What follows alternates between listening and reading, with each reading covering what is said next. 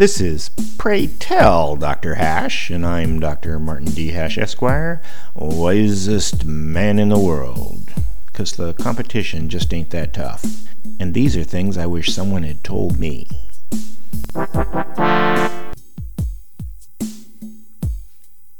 Today's topic narcissistic personality disorder.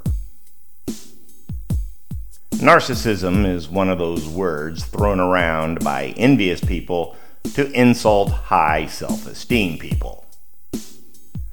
Unfortunately, even though there's a psychiatric definition, it's so vague that it could be interpreted to classify anyone into narcissistic personality disorder. Grandiose self importance, fantasies of infinite success, control, brilliance, beauty, or idyllic love, thoughts of being extraordinary and exceptional, a desire for admiration.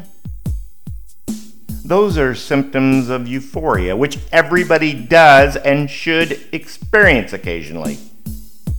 Criteria as general as those are useless people who actually have lived around a narcissist are the best diagnosticians, feel superior and entitled, exaggerated need for attention and validation, perfectionism, great need for control, lack of responsibility, blaming and deflecting, lack of boundaries, cajoling, demanding, rejecting, and pouting to get what they want.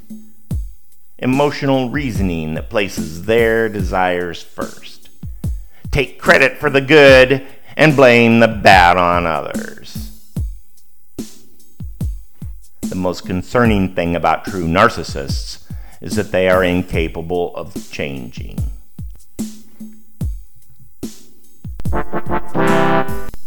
For more, see my website at martinhash.com.